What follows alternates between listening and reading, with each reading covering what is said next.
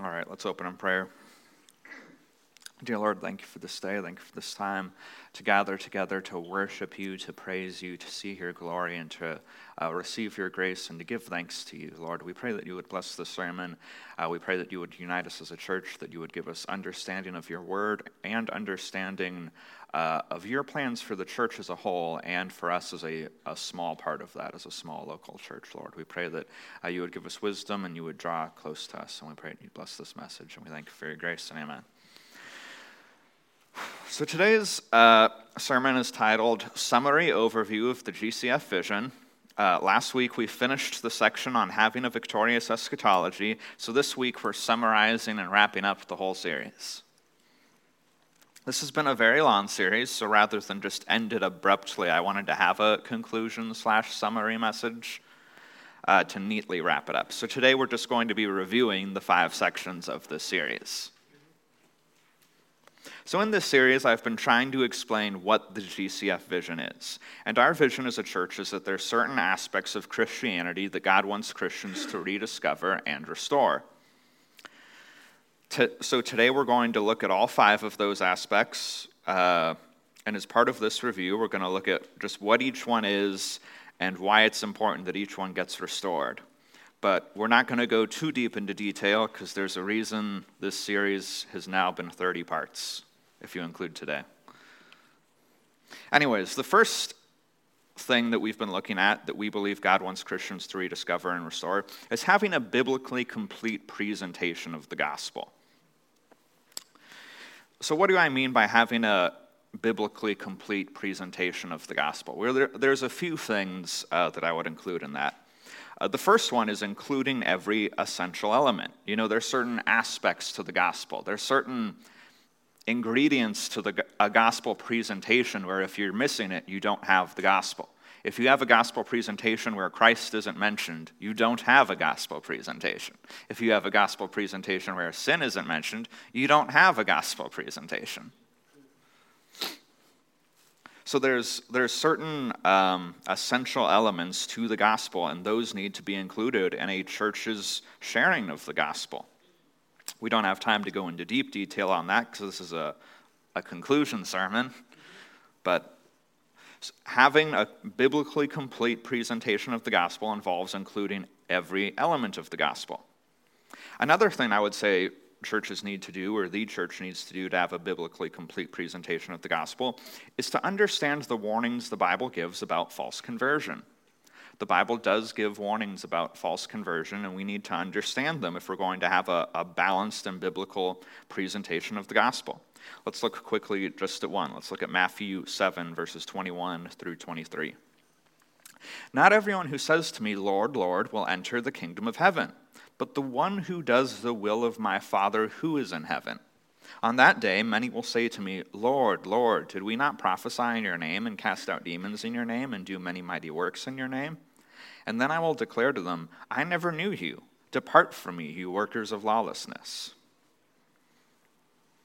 Uh, so, just to quickly give some details of this a, a, person is a false Christian or a false convert if they believe that they're a Christian, but they haven't truly repented or they haven't truly trusted in Christ. And that's kind of a major problem in America and in the West today. So we need to understand that. We need to think deeply about that as the church in America. Another aspect that churches need to have a biblically complete presentation of the gospel is aiming to make disciples and not just decisions. So, you know, in America, we've taken the fast food model and applied it to evangelism for the most of it and we end up aiming to get people to make decisions. And in my opinion, we produce a lot of false converts because of that. We're not even leading people to make genuine decisions, uh, let alone aiming to make disciples. We should be aiming to make disciples in the first place and not just decisions. But hopefully I spelled that right in the PowerPoint. I did not. My bad. Uh, but we need to be aiming to make disciples and not just decisions. The last thing I would mention as part of having a biblically complete presentation of the gospel is helping new converts to grow. Jesus told us in the Great Commission to, uh, to make disciples of all nations and to teach them to obey all that he commanded.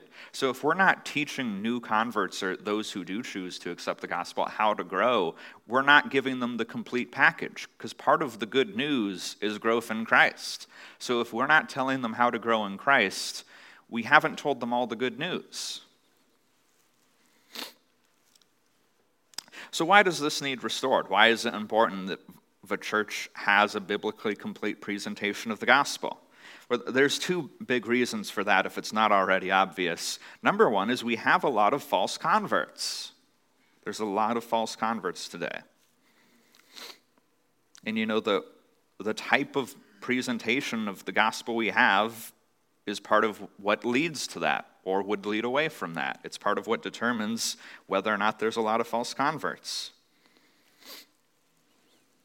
You know, sadly, a lot of times in the church in America, we're not making sure people actually understand the gospel. And you can't believe in something you don't understand. You have to at least understand it if you're going to believe it. We also, in America, often don't teach people that they need to make Christ Lord. And if we entirely neglect to mention that, it's possible that what people are hearing is a false gospel, not the real gospel. And another way in which we need to get back, well, another reason the way the church presents the gospel has been leading to false converts is because we're not telling people to count the cost of becoming a Christian. But Jesus taught people to count the cost of becoming a Christian. Let's look at Luke 14, verses 25 through 33. Now, great crowds accompanied him, and he turned and said to them, If anyone comes to me and does not hate his own father and mother and wife and children and brothers and sisters, and yes, even his own life, he cannot be my disciple. Whoever does not bear his own cross and come after me cannot be my disciple. For which of you, desiring to build a tower, does not first sit down and count the cost, whether he has enough to complete it? Otherwise, when he has laid the foundation and is not able to finish, all who will see it will begin to mock him, saying, This man began to build a tower and was not able to finish. Or what king going out to encounter another king in war will not sit down and first deliberate whether or not he is able to meet uh, with 10,000 to meet who comes against him, or with 20,000? And if not, while the other is yet a great way off, he sends a delegation and asks for terms of peace. So therefore, any one of you who does not renounce all that he has cannot be my disciple. So there's a few things I want to mention about this passage. First off, in the beginning of this passage, where Jesus is saying, if a person does not hate such and such, he can't follow me. He is saying by comparison to one's love for Christ.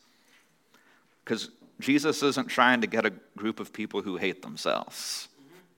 Jesus said, Love your neighbor as you love yourself. But he also wants us to love your neighbor. So if he really wanted you to hate yourself, but love your neighbor as you love yourself, then he wants you to hate your neighbor? No. This is by comparison, by contrast. But Jesus, when he was evangelizing to people, told people to count the cost, at least quite clearly in this parable. And the, you know, the lesson from the parable is are you thinking about becoming a, a Christian? Realize that becoming a Christian isn't just easy peasy lemon squeezy. It's not all just peace and happiness and no suffering for the rest of your life. It's going to increase the amount of suffering you have to a degree. And if you're not willing to do that, don't even start. That's what Jesus is telling people at face value. If you're not willing to suffer to be a Christian, if you're not willing to obey God in everything, don't even do it. Like Jesus is telling people that to their face. Jesus called people to count the cost and to understand what they're getting themselves into before they commit their lives to Him. But that's the opposite of what most evangelists do today. And that's part of why we have a lot of false converts.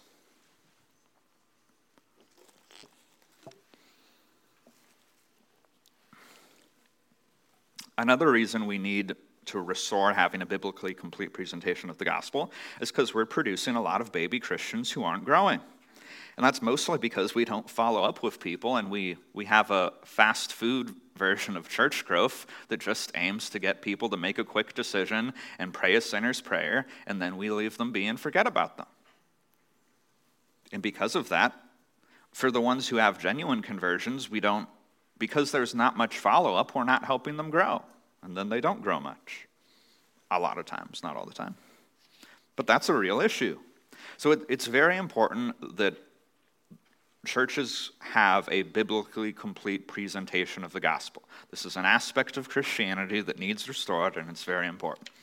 But the second one we've been focusing on, uh, the second aspect of biblical Christianity we believe needs restored, is being grace based instead of performance based.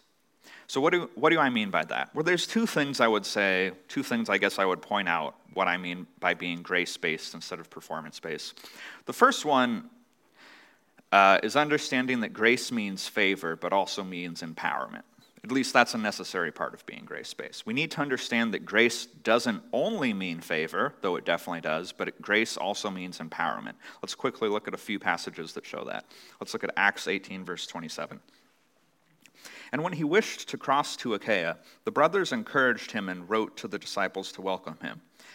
When he arrived, he greatly helped those who through grace believed. Through grace is saying grace empowered them to believe. It's not that grace favored them to believe, grace empowered them to believe. Because grace isn't just favor, grace is empowerment. A lot of the times in the Bible, when you know, the writers of the New Testament use the term grace, they use it to mean some type of empowerment in a practical way. Let's look at Hebrews 13, verse 9. Do not be led away by diverse and strange teachings, for it is good for the heart to be strengthened by grace, not by foods which have uh, not benefited those devoted to them. So, grace is something that strengthens you. So it's more than just favor. Favor doesn't per se strengthen you. Biblical grace means empowerment.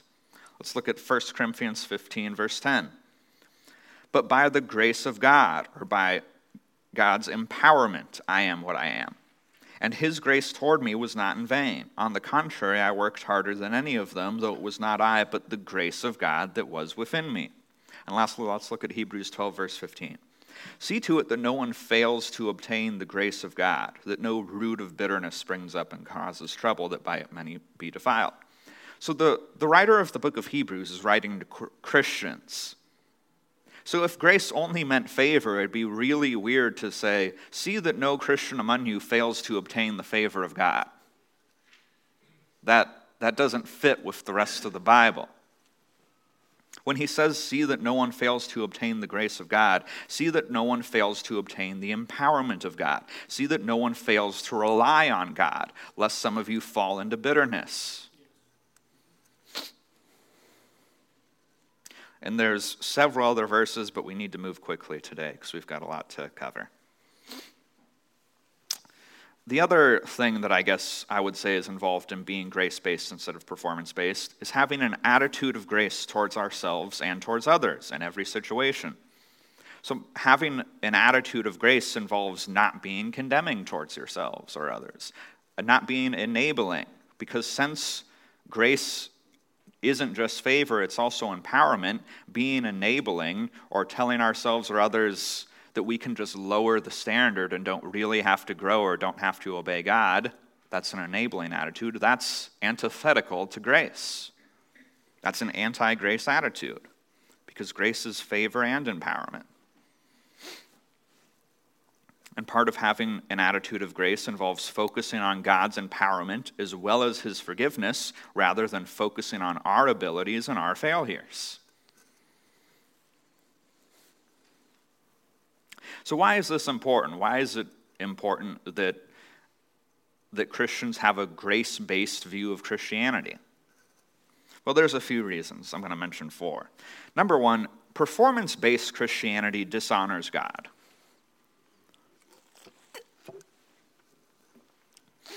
Uh, performance based Christianity brings the focus on our merit or lack thereof rather than God's grace, rather than on God's mercy. It also brings the focus, uh, performance based Christianity puts our focus on our efforts or lack thereof rather than focusing on God's empowerment. So it takes the focus away from God. Whether we feel uh, prideful or condemning towards ourselves, either one of those is a lack of focus on God. It's a focus on ourselves, it's a focus on our merit or lack thereof, or a focus on our efforts or lack thereof. Another reason we need to be grace based as Christians is because performance based Christianity keeps Christians from growing, or it hinders Christians from growing. Performance based Christianity can be hindersome because it, it leads to feelings of guilt and condemnation eventually. And feelings of guilt and condemnation, especially if they're like an everyday thing, are terribly hindering and can really keep you from having intimacy with God. Performance based Christianity also keeps Christians from growing because it, it keeps us from relying on God, which is the the essential key to growth in the Christian life. Effort is necessary, but supernaturally empowered effort is what leads to growth and success in the Christian life. If you don't have effort, you won't accomplish anything, but if you only have human effort, you won't accomplish much. The Christian life is about using supernaturally empowered effort, or sanctification is. I shouldn't say the whole Christian life is, but sanctification is about supernaturally empowered effort cooperation with God through reliance on God. So, because of that, I would say performance based Christianity keeps Christians from growing. Another reason we need to be grace based instead of performance based is because performance based Christianity hinders the spread of the gospel. It hinders the spread of the gospel because it tends to lead to legalism. It tends to influence Christians to be legalistic, which makes the gospel less attractive, and reasonably so. God's not actually legalistic, but uh, you know, legalistic Christianity is, is a pain, it's an annoyance, it's a burden. The apostles responded to the uh, Judaizers by saying, This is unnecessary and burdensome. Performance based Christianity also spreads, it hinders gospel progress because it hinders us from loving others. When you think really performance based, it's tempting to just think very uh, condemning towards others. And that hinders the spread of the gospel because us loving others is part of how the gospel spreads. The last reason I would give of why it's very important that Christians be grace based instead of performance based is because performance based Christianity will eventually lead to pseudo Christianity. If a person takes the ideas inherent in performance based Christianity far enough, they will eventually lose the gospel and just be seeking works based righteousness. And Paul solemnly warned the Galatians about that. Let's look at Galatians 5, verses 2 through 4. Look, I, Paul, say to you that if you accept circumcision, Christ will be of no advantage to you. I testify again to every man who accepts circumcision that he is obligated to keep the whole law. You are severed from Christ, you who would be justified by the law. You have fallen away from grace. So, you know, Paul wrote Galatians largely in response to the Judaizers, um, their ideas spreading in the Galatian church. And Paul is saying that if you start to believe that you're saved because of keeping the law, you're probably not a real Christian.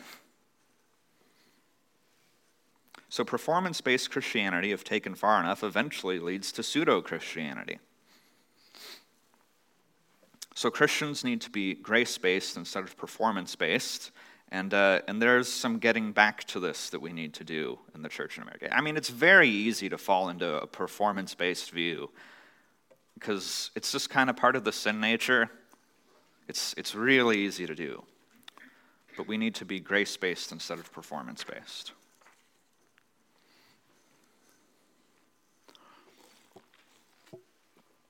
All right, the third thing we've been looking at in this series that needs restored in the church is being reformed and charismatic.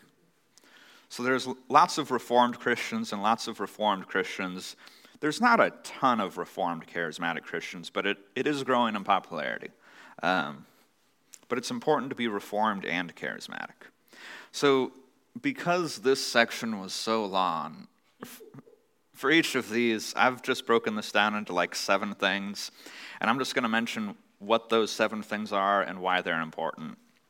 Um, so, the first one, the first aspect of the seven that I guess I would say is involved in being reformed and charismatic is understanding predestination. Predestination is clearly taught in the Bible, and since it is, we as Christians need to understand it. Let's look at Ephesians 1, verse 11. In him, or in Christ, we have obtained an inheritance, having been predestined according to the purpose of him who works all things according to the counsel of his will. So Christ predestined us, whatever that means, but, well, you know, it, it means something, it doesn't mean nothing. And Christ works all things according to the counsel of his will. So the, the Bible clearly teaches predestination, and we need to understand it. We need to understand what it is and, and how it should affect our view of God and the gospel. But, you know, so why is it important? Why does it make that much of a difference whether or not Christians understand predestination? I'd give a few reasons for that. First off, it's necessary if we're going to have a logically consistent gospel. And it, it's important that we have a logically consistent gospel. Having a logically consistent presentation of the gospel is helpful for skeptics who already struggle to believe that there could be a loving, all powerful God in a world filled with evil. That's a very logical struggle. And the denial of predestination doesn't help that any. But that would, yeah. If you want to know more about that, you can check out the sermon that I did on, on our website. The second reason I would say it's important that Christians understand predestination is because it's part of knowing God's heart. You know, how God, what God cares about most, whether it be the free will of humans or his glory, really affects how you're going to view God as a whole.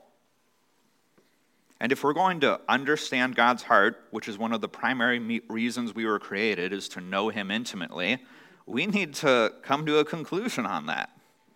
And we need to be certain of that conclusion. But I can tell you with certainty, God does care about his glory more than the free will of people. And, uh, and we need to know that if we want to know God accurately. The third reason I would say it's important that Christians understand predestination is because it helps, it helps us understand the rest of the scriptures. There are plenty of passages in the Bible that don't make sense until you understand and accept the fact of predestination. Once you accept the reality of predestination, it helps you to understand the Bible better as a whole. So that's the first aspect I would list of being reformed and charismatic. The second one is understanding that there is one people of God. There aren't two peoples of God, there's one people of God. Uh, sadly, the idea that there's two peoples of God is a popular idea within dispensationalism, but it's, it's not true and it's, it's harmful, I would say. Within that, so not only are there not two peoples of God, but we, we need to understand that the church didn't replace Israel. The church did not replace Israel. The true church is the true Israel.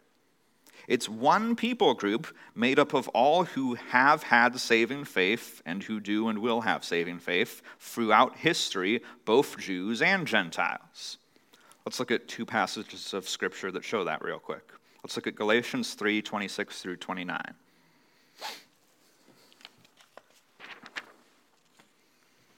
For in Christ Jesus you are all sons of God through faith. For as many of you as were baptized into Christ have put on Christ. There is neither Jew nor Greek.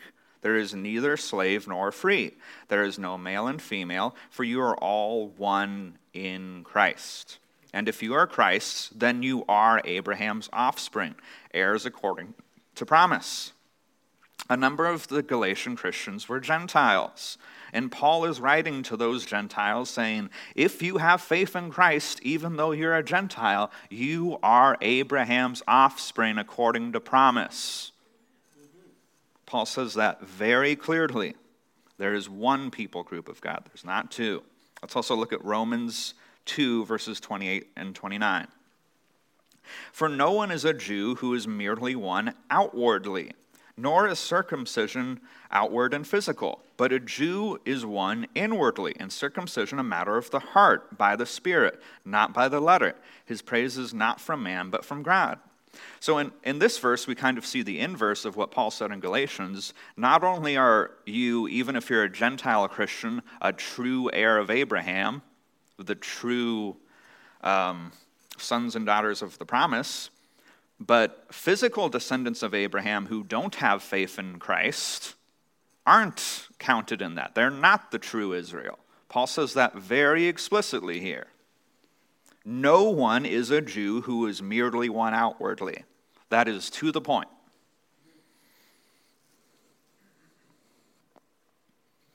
So, why is that important? Why does it make a difference whether or not we understand that there's one people of God and not two? Well, believing that there are two peoples of God can lead us to miss on God's plans. There's two ways that it does that. First, it can miss us to, it can lead us to think that God's promises to Israel don't apply to the church, which can lead us to miss God's promises. But since it's one group, it's always been one group, it's not a replacement, it's one group, God's promises to Israel apply to the church. And we need to understand that. It can also lead us to miss his plans because thinking that there's two peoples of God has led a number of people to think that God wants to rebuild the temple and the sacrificial system. And that is a ridiculous idea. It flies in the face of the gospel, and it's an insult to Christ. To think that God wants to redeem people through sacrifices or bring back the sacrificial system, which was just a foreshadowing of Christ. Such an idea has the potential to lead many Jews away from the faith and cause them to reject the gospel. It's an anti Christian idea, it's an anti gospel idea. So it's, it's very important that Christians understand that there's one people of God and not two.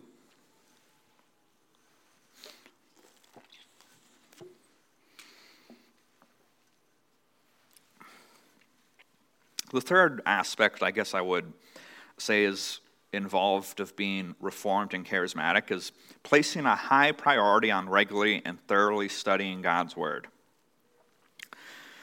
So I'm not going to explain what I mean by that. I mean what that says at face value. So, why is that important? Well, theology isn't everything, but if the church is going to be fully equipped, then believers everywhere do need to have good theology.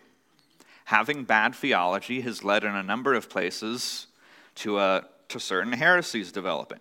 In some sense, every heresy that ever develops um, kind of develops because people didn't know the Bible as well as they could have. If everyone knew the Bible 100%, which, you know, that's a bit of a high goal, that's not going to happen, but if everyone knew everything in the Bible, heresies wouldn't develop. So the better Christians know the Bible, the harder it is for heresies to develop. So it's, it's very important that Christians everywhere know the Bible well and know theology well.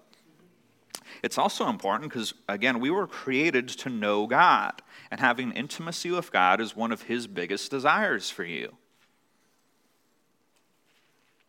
And even though, you know, they, they commonly say that knowing a person involves more than knowing about them, and that's true, but if you don't know so much as about a person, you don't know them. If I told you that I didn't know where my wife went to school or where she was born or how old she was, you'd think our marriage is in trouble, and you'd be right. I should at least know about my wife if I'm going to know my wife. And knowing about her is helpful in knowing her.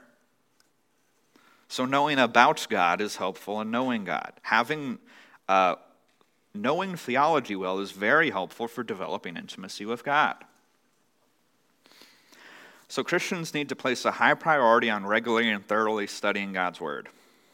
The next aspect I would list that's involved in being reformed and charismatic is receiving the baptism in the Holy Spirit and understanding that there is a baptism in the Holy Spirit. So, the baptism in the Holy Spirit is a secondary experience with the Holy Spirit that we see multiple times in the book of Acts, where a believer becomes even more filled with the Holy Spirit and receives a greater level of anointing. Why is that important? I think that one's pretty obvious. It's biblical, and we all need more of the Holy Spirit. If there is a baptism in the Holy Spirit, then by just by implication, it's important that we receive it. It's God's will, and we all need more of the Holy Spirit.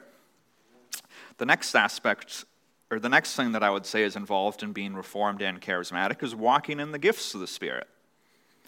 And I'm, I'm kind of particularly talking about the, the gifts listed in 1 Corinthians 12 uh, words of knowledge, words of wisdom, discernment of spirits, speaking in tongues, interpretation of tongues, uh, gifts of healings, workings of miracles, those are very important, and Christians everywhere need to start walking in those as a lifestyle.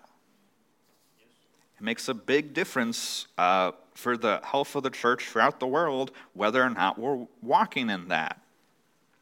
So, there's a few reasons I would say it's particularly important that Christians everywhere learn to walk in the gifts of the Holy Spirit. First off, the gospel ought to be presented with signs and wonders. Not like every single time, but I think in general, at least every nation, maybe every city, should have a church where signs and wonders do happen, at least occasionally.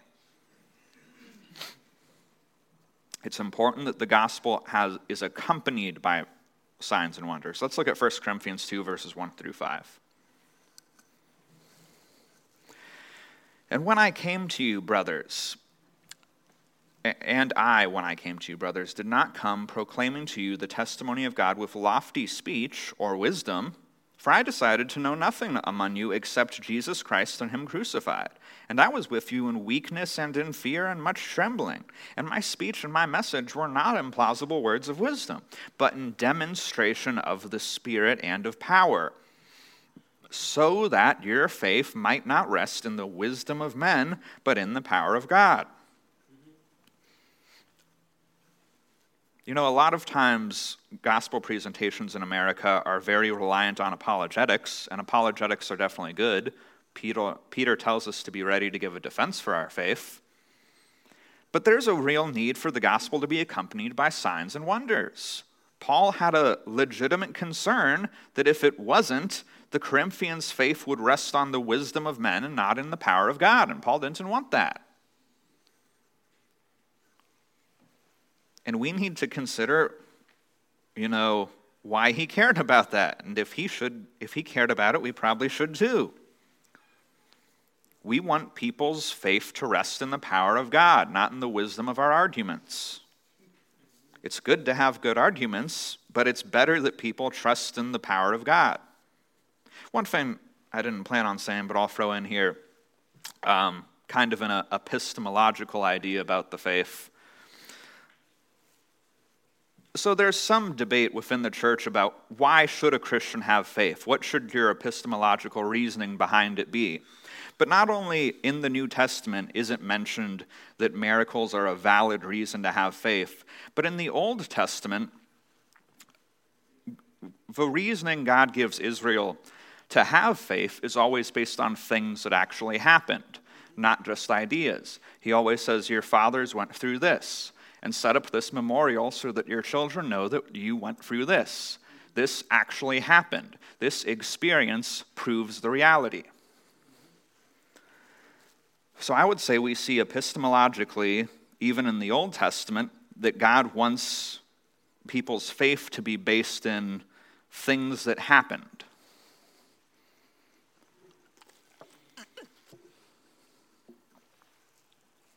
Not just in theoretical ideas.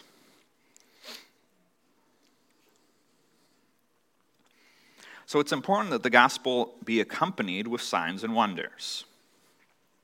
The other reason it's important that churches everywhere or that Christians everywhere learn to walk in the gifts of the Spirit is because the gifts of the Spirit are just very, very practically helpful. Amen. You know, words of wisdom, words of knowledge, prophecy, that provides actual wisdom for life. The Bible isn't going to tell you who to marry, but the Holy Spirit might. And that would be useful when you're deciding who to marry or who not to marry, when you're thinking about proposing or not proposing. Because the Holy Spirit speaks to individuals about specific situations, but we need to learn to walk in the gifts of the Spirit, to, to receive that more.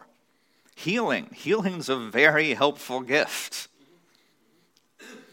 Fortunately for me, I've had mostly good health my entire life, but having bad health can be very hindersome. But God gives healing as a gift to the church, and that's very practical and very helpful.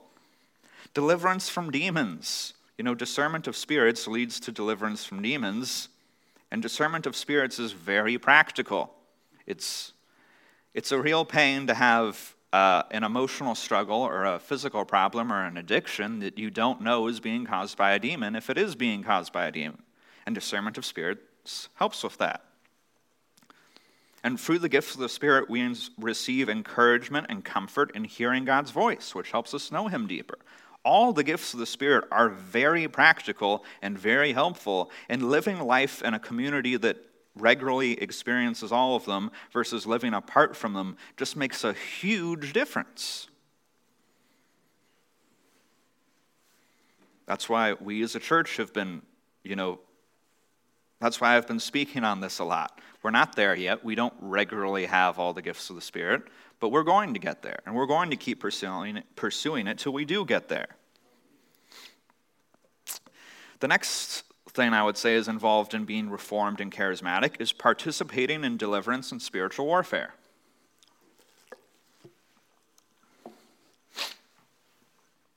So, fallen angels and evil spirits exist throughout the world, and Christians are called to fight against them through prayer and through casting them out. And that, that one's just obviously important because demons are real and they really do hinder people. And if demons are real and really hindering people, then those people need set free. And we need to do something about that. The last aspect I would mention of uh, involved in being reformed and charismatic is having a culture of worship and prayer and fasting, which all churches should have a culture of worship and prayer and fasting, as well as a culture of Bible study. You know, there's so much power in worship and prayer and fasting. God designed us to be reliant on Him. God designed us to need Him. That's why prayer is such a big part of the Christian life. God wants us to have to pray.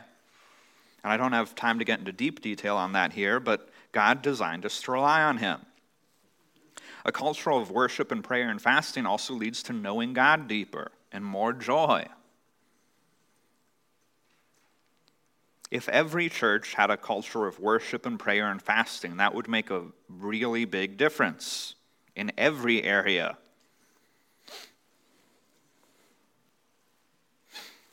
So there's lots of strengths in Reformed Christianity and lots of strengths in charismatic Christianity, but we need both of them. Everyone should have both of them. Not only are there major strengths to each one, but there's balance in having both. You know, there, there are a number of charismatic churches with terrible theology, and, that, and sometimes that leads them to some really, really weird places. And sometimes going to a really weird place that God doesn't want you to be has consequences. There's also lots of Reformed churches that have, apart from their cessationism, great theology and they're just missing the power of God. And that's a terrible place to be. It's very important to have both. So, the, the next section of this series that we had was the, a thing that we think needs restored in the church is a proper understanding of the role, relevance, and responsibilities of the church. This was also a long section, so I'm going to organize and structure it similarly how I did being reformed and charismatic. So, what does that involve, and why is that important? The first thing I would say it involves is seeing the church as God's main instrument for change in the earth. Why does it matter that we see the church as God's main instrument for change in the earth? Well, for one, because it is. The Bible shows that it is, even though we don't have time to get into it. But also, it affects how much we work to pursue gospel advancement. If we think that it's not the church's job to pursue the advancement of the gospel, we're not going to pursue the advancement of the gospel.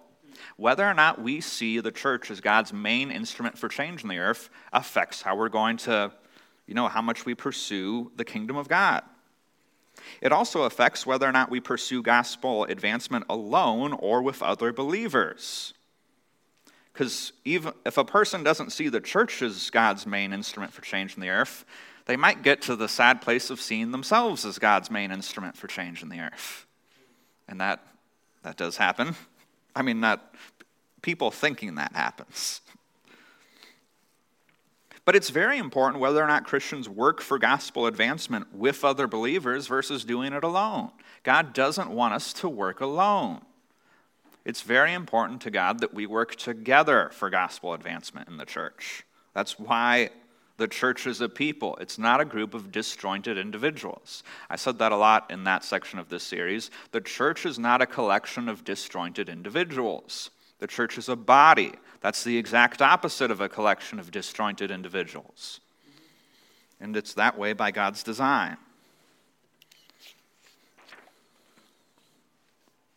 Another aspect of properly understanding the church is seeing the church as a means of grace. What I would say about that, the, the church is a means of grace. It's a place where we can receive actual empowerment, supernatural empowerment from God. And not just a physical place, because the church isn't just a building, but by being in community with others, by being with other Christians, by interacting with other Christians, that's one of the ways that God has designed to give supernatural empowerment to us. You know, we mentioned the gifts of the Spirit earlier, but Paul says in 1 Corinthians 12 that not all the gifts are given to every person. That means if you want the benefit of all the gifts, you have to be involved with other people. You have to be in community.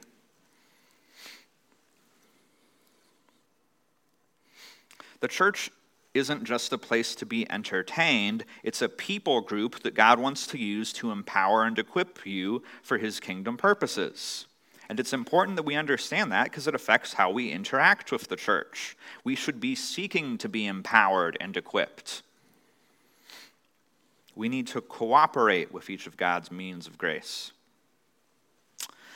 Another thing involved in having a proper understanding of the church is seeing the church as a people with a mission and not just a building. We need to see the church as a people with a mission if we're going to interact with the church how God wants us to. Christians need to have more of an emphasis on being the church than on attending a building. So many Christians in America have a mindset that church is just a Sunday event where you go and hopefully get entertained and hopefully there's some good coffee. But if all we do is see each other on Sunday, then we're, su- we're falling super fall short of what Christ has for us. Jesus' vision for the church isn't confined to having nice Sunday services, though it's good to have nice Sunday services. But Jesus' vision for the church is to be a missional group of people who live life together and live for Him throughout the whole week, every week. The church is primarily a people group, and in, individual local churches happen to own buildings. But that's, that doesn't even have to be the case. So, the, the, another aspect I would say is involved in having a proper understanding of the church is understanding God's design for church leadership. Let's look at Hebrews, uh, Hebrews 13, verse 17. Obey your leaders and submit to them, for they are keeping watch over your souls as those who will give an account. Let them do this with joy and not with groaning, for that would be of no advantage to you. So, no matter what your thoughts are on, on church leadership, God clearly designed there to be church leadership. And if God designed there to be leaders in the church, then we need to understand what his design is so that we can cooperate with it. God designed the leadership to be part of the church, and he designed certain roles and responsibilities that he's given to leaders. And if we want to walk in obedience to Him, we need to, to at least some degree to understand that. We can't follow God's plan for church leadership if we don't know it. So that's why it's important that part of having a proper understanding of the church is to understand God's design for church leadership. But again, we don't have time to get into deep detail on what that actually is because we, we covered that hopefully pretty well earlier in the series. Uh, so, another aspect involved in having a proper understanding of the church is understanding the church responsibilities of each Christian. So, there are certain responsibilities in the church that are specific to how a Christian interacts with the church that all Christians have. And we need to know them, and we should we need to know them if we're going to walk in them. And not only should we know what those responsibilities are, but we should feel the weight of them. We should uh, feel that this is something that God wants me to do and it's important. If the church is going to fulfill God's vision for it, it's important that every Christian understand their church responsibilities. The last aspect that I would say is involved in having a proper understanding of the church is seeing and treating the church as family.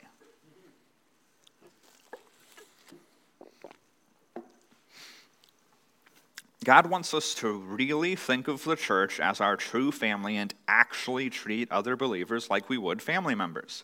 Let's quickly look at Matthew 12, 46 through 50. While Jesus was speaking to the people, behold, his mother and his brothers stood outside, asking to speak to him. But he replied to the man who told him, Who is my mother, and who are my brothers? And stretching out his hands towards his disciples, he said, Here are my mother and my brothers. For whoever does the will of my Father in heaven is my brother and sister and mother. We saw earlier in this series that God wants us to actually think of each other as family and actually treat each other as family. It's not just some nice thing we do when we say, oh, hey there, brother. It's not just, it can't just be lingo, it has to be real. So, why is that important? Why is it important that that idea gets restored? Well, first off, God wants us to treat each other as family. So it's important because He wants it. But also, it's necessary if the church is going to be as effective as it's supposed to be. If we're going to be effective in reaching the lost, then it's important that we, you know, follow God's design in treating each other as family. Let's look at John 13, verse 35. By this, all people will know you are my disciples, if you have love for one another. And also, if we're going to be as effective at serving each other as God wants us to, then it's important that we actually think of each other as family and treat each other as family. So that was the fourth section. And then the last section of this series, or the, last thing in this series that we're focusing on that God wants, I would say that God wants the church to have restored or to rediscover, is having a victorious eschatology. So, what do I mean by that? Well, number one, not having a pessimistic eschatology. Not holding to the idea that gospel progress is going to get worse and worse and worse until it comes to nothing. And sadly, that idea is very common today. The second thing I would say is involved, that I mean by having a victorious eschatology is expecting God to cause the gospel to make major progress. So, why is that important? Well, for one thing, pessimistic eschatology does inevitably hinder the spread of the gospel. If, if a person believes that they're not going to make to be very effective in what they do, then they're not going to put much effort into it typically. Now, some people who hold to the idea that gospel progress is going to get worse and worse, some of them really love God and fear God, and some of them do put a lot of effort into gospel progress and to expanding the kingdom. But for a number of people, I think it really does practically affect them. And even for the people who, um, who still put lots of efforts into spreading the gospel while believing gospel progress is going to get worse and worse, I think they'd still be more bold if they believed it was going to get better and better. So, pessimistic eschatology hinders the spread of the gospel. It discourages Christians, it demotivates Christians. Why spread the gospel if no one's going to listen to it? Why go out and share if no one cares and persecution's just going to get worse and worse and it's not going to be effective? Another reason I think it's important that the church has victorious eschatology is because we won't pursue what we don't believe is possible. If God wants Christianity to make major progress all over the world, then Christians need to be pursuing that. But in general, we won't pursue it if we don't believe it can happen. And a lot of Christians have become convinced of the lie that gospel progress can't be made all over the world, or at least not major progress. It's very important that Christians stop buying into pessimistic eschatology. So, those were the five things that we focused on. Those are five major things that we as a church believe God wants Christians to rediscover and restore. But that's not quite the end of the sermon. I want to I want to say a few more things. I believe God is restoring these things and has been restoring these things. The church may have gotten away from a number of these aspects of Christianity, but God has been causing Christians to rediscover and restore them He's been causing it for centuries, and he's been continuing to cause it. Hopefully, that's like a major thing you see scattered throughout Catherine's church history lectures, is that God is restoring bits of truth here and there and everywhere. Hopefully, that's something you see regularly in Catherine's church history lectures. I think there are many truths that have been at least partially restored in many movements, but since I'm not really a historian, I'm just going to mention some major highlights. The Reformation that started around 1500. The, Reformation has led lots of people to have a better understanding of the gospel and of predestination. And it's helped a lot of people to understand grace better. And it's helped there to be more grace based Christianity. The Reformation also paved way, the way for a better understanding of the church. And it led to a greater focus on studying God's Word and the outworkings of the Reformation have been continuing to grow since it happened. Also, the Pentecostal movement. The Pentecostal movement has led many Christians to rediscover the baptism of the Holy Spirit and to rediscover the gifts of the Holy Spirit and to start walking in deliverance and spiritual warfare. And then that's continued throughout the charismatic movement. The charismatic movement took the advances, of the Pentecostal movement and spread them further to more Christians and more churches. This rediscovering of the baptism of the Holy Spirit and the gifts of the Holy Spirit, even though it makes more progress in some years than others, has been continuing ever since the Pentecostal and charismatic movements.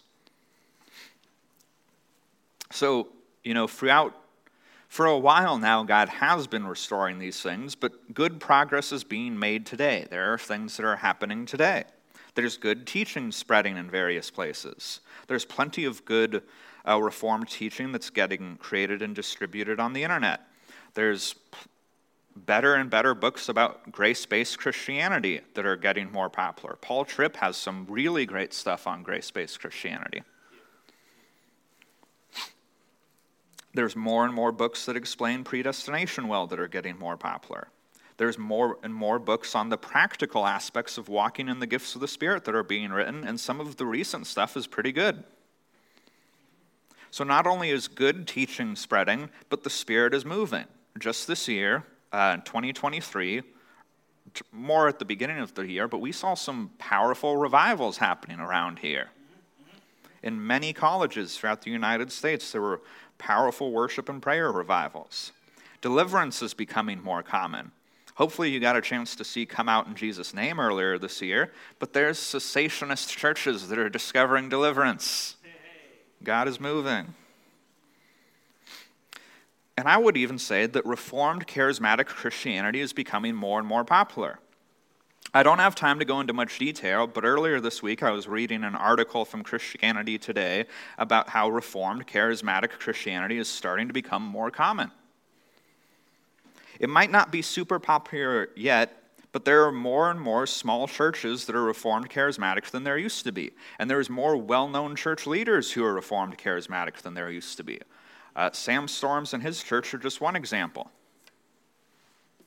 So God is restoring these things. This is making progress. This is happening. God wants the whole church to rediscover these things, and He is causing it to happen. He's been causing it to happen, He is causing it to happen, and He'll continue to cause it to happen. Before we get to our conclusion, I just want to talk about what a difference this will make for the gospel. If all five of these aspects that we've been going through get restored and having them together becomes commonplace, that's going to make a huge difference for the spread of the gospel. We'll have less false Christians because we'll have a truer and better presentation of the gospel. New converts will be getting equipped as part of getting evangelized, and they'll be growing. There will be less legalism and performance based gospel presentations, which will make the gospel more attractive. Christians will be better at logically defending their faith, and churches everywhere would have a gospel presentation that's backed with signs and wonders. Christians would be more passionate about stewarding their lives for the gospel because they'd have a better understanding of the role of the church and their role in the church. More Christians will be more bold for the gospel because there won't be so much of an idea that gospel progress is going to get worse and worse until the world falls apart. Like, if these five things become commonplace together, the gospel is going to start making much quicker progress than it has been. And it's been making good progress, frankly. So, in conclusion, the church needs these five things to be restored. Like, these are important. God wants them restored. God has been restoring them. The church needs these five things to be restored. God is paving, my second conclusion point is that God is paving the way for this to happen, and we need to be praying about how we can be a part of it, and we need to be working towards it. Whenever God's doing something, whenever God's um, working or starting a movement, his people should be asking what he's doing and how they can be a part of it. We should be praying towards this and we should be working towards this. And the last point of my conclusion is that seeing this restoration become a movement and seeing that happen has been one of GCF's most central goals ever since it was founded. And it's going to continue to be one of our most central goals until it happens. So let's close in prayer. Dear Lord, thank you for your grace. Thank you for what you're doing in the church and in the world and how you are making progress redeeming sinners. We thank you that uh, you have great and amazing plans to glorify yourself and to bless your people. We pray that you'd help us to seek you passionately and humbly, and we pray that you'd use us um, and that you would draw us closer to yourself. And we thank you for your grace, and amen. All right, so for today's communion meditation, let's turn to Romans chapter 10, verses 1 through 4. Brothers, my heart's desire and prayer to God for them is that they may be saved. Paul's talking about the nation of Israel here. My desire and prayer is that they be saved. For I bear witness that they have a zeal for God, but not according to knowledge. For being ignorant of the righteousness of God and seeking to establish their own righteousness, they did not submit to God's righteousness. For Christ is the end of the law for righteousness to everyone who believes. I want to focus on verse 3. So, verse 3 says, being ignorant of the righteousness of God and seeking to establish their own, they did not submit to God's righteousness. By seeking righteousness that isn't based on faith in Christ, by seeking righteousness that's earned through obedience, they were being disobedient to God and they missed out on righteousness entirely. Because the only way a person can be righteous before God is by grace. It's by receiving the gift of Christ, and we receive it through faith. Like we saw earlier in Galatians, if anyone is seeking to be righteous by what they do, they're not righteous before God. And Christ's righteousness doesn't apply to them. The only way we can be righteous before God is through faith in Christ. And God gives us that gift freely. So let's praise Him as we come to the table.